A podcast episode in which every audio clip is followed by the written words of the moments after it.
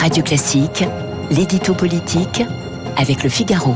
Bonjour Arthur Berda. Bonjour Gaël. Est-ce que vous allez bien ce matin Ça va très bien et vous? Ça va très bien. On en avait parlé il y a quelques jours, cette initiative de rentrée d'Emmanuel Macron.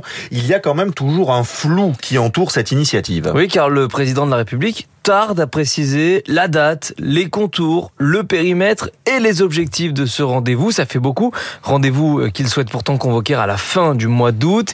Il y travaille, répond-on euh, simplement dans son entourage lorsque la question est posée à ses conseillers. Manière de gagner du temps en attendant que l'on passe d'une présentation de l'événement par la négative à une présentation tout court, car pour l'instant, Emmanuel Macron s'est en fait contenté d'expliquer dans le Figaro Magazine ce dont il ne voulait pas.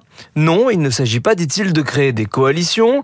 Non, il ne sera pas question, ajoute-t-il, pour les participants d'adhérer à tout. Et non, le Rassemblement national et la France insoumise ne seront pas invités. Et tant pis donc si Marine Le Pen et Jean-Luc Mélenchon représentent à eux deux presque 50% des suffrages exprimés au premier tour de la dernière présidentielle.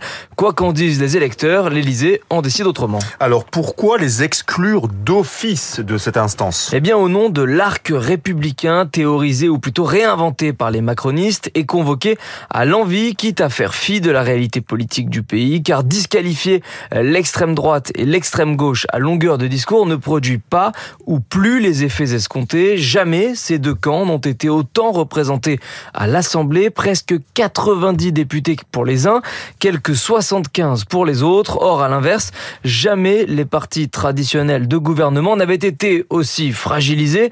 Moins de 5% à la présidentielle pour la droite LR, à peine plus de 1% pour la gauche PS. Bref, Emmanuel Macron qui entend ou plutôt prétend porter haut le renouveau démocratique devrait peut-être commencer par refuser les vieilles recettes mitterrandiennes de l'ostracisation stérile et renouer avec l'ADN qui a fait son succès en 2017, aller au contact et au combat. Et ça, ça rappelle un petit peu le grand débat. Exactement, et un peu comme il semblait d'ailleurs vouloir le refaire avec son Conseil national de la refondation, une instance lancée il y a environ un an et sur laquelle il misait beaucoup pour tenter d'innover une nouvelle fois, sauf que ce CN CNR, censé être très concret dans son approche des sujets, euh, s'est finalement révélé trop abstrait et a fini euh, par faire pchit, d'où l'impérieuse nécessité de regarder l'état du pays tel qu'il est et non tel qu'Emmanuel Macron voudrait qu'il soit. Dans un contexte où le président est déjà privé de majorité absolue à l'Assemblée et où la Constitution lui interdit de se représenter, euh, le chef de l'État n'a en fait pas vraiment le choix, sinon même ses soutiens les plus pressés viendront se mêler à ses adversaires les plus farouches pour tenter de précipiter la fin de règne d'un monarque qu'ils jugeront doublement impuissanté. Impuissanté, ça c'est un joli mot ce matin. Et c'est un gros risque.